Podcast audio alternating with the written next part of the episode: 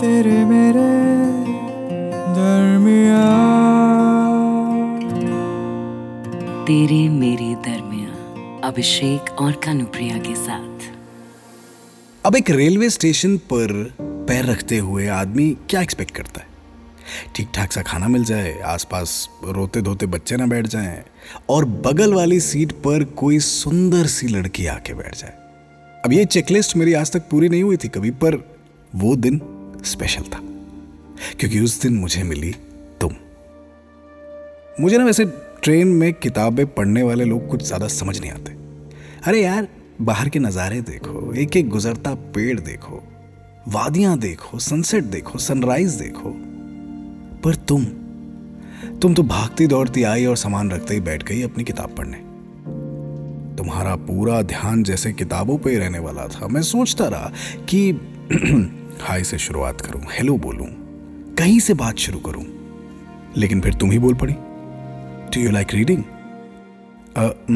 yes why not मैं तो पूरा दिन पढ़ता रहता हूँ। झट से तुमने अपने बैग से किताब निकाली और मुझे थमा दी।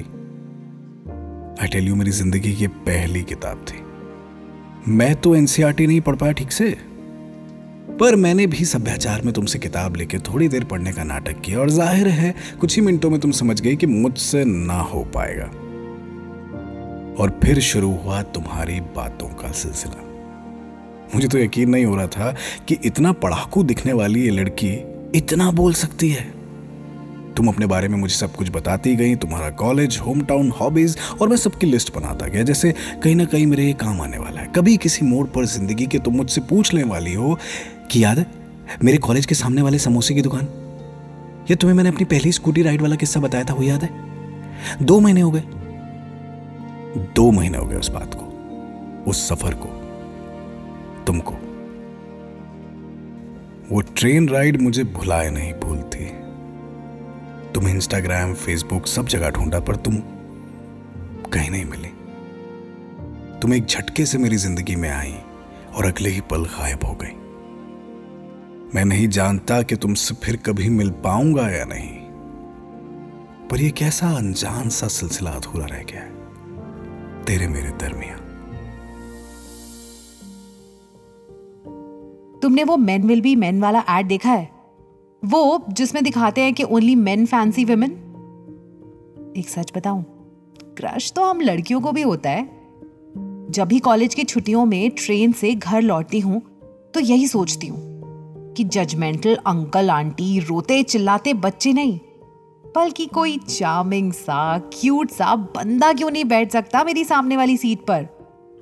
और इत्तेफाक देखो कॉलेज के तीन साल खत्म हो गए और आखिरी ट्रेन सफ़र में मिले तुम। सामने वाली सीट पर बैठकर पहाड़ न जाने कौन से नजारे ताक रहे थे? तुम्हें देखते ही मन हुआ, यार, हाय तो कहना चाहिए ना? नहीं नहीं नहीं नहीं नहीं पहले मैं नहीं कहूँगी। चेप हो गया तो? बट यू वॉन्ट बिलीव वो जो किताब थी ना, सब नाटक था, बहाना था, बुक के पीछे से चुपके चुपके तुम्हें ताड़ने का। फिर किताब ने ही रास्ता सुझाया तो बात की शुरुआत करने का बहाना मिल गया। और तुम्हें भी एक किताब थमा दी। पता नहीं क्यों, मगर यकीन था कि मेरी तरह तुमसे भी बंधु हो नहीं पाएगा। तो बस, इसी बहाने तुमसे बात करने का मौका मिला।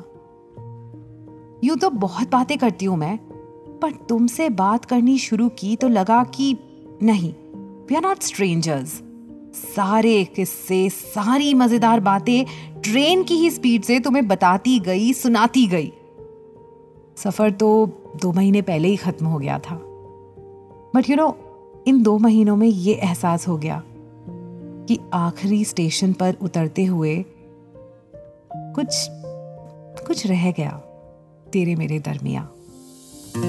तेरे मेरे दरमिया। इस पॉडकास्ट के बारे में अपना फीडबैक देने के लिए हमें लिखें podcast at my Radio City dot com पर। तेरे मेरे दरमिया अभिषेक और कानुप्रिया के साथ।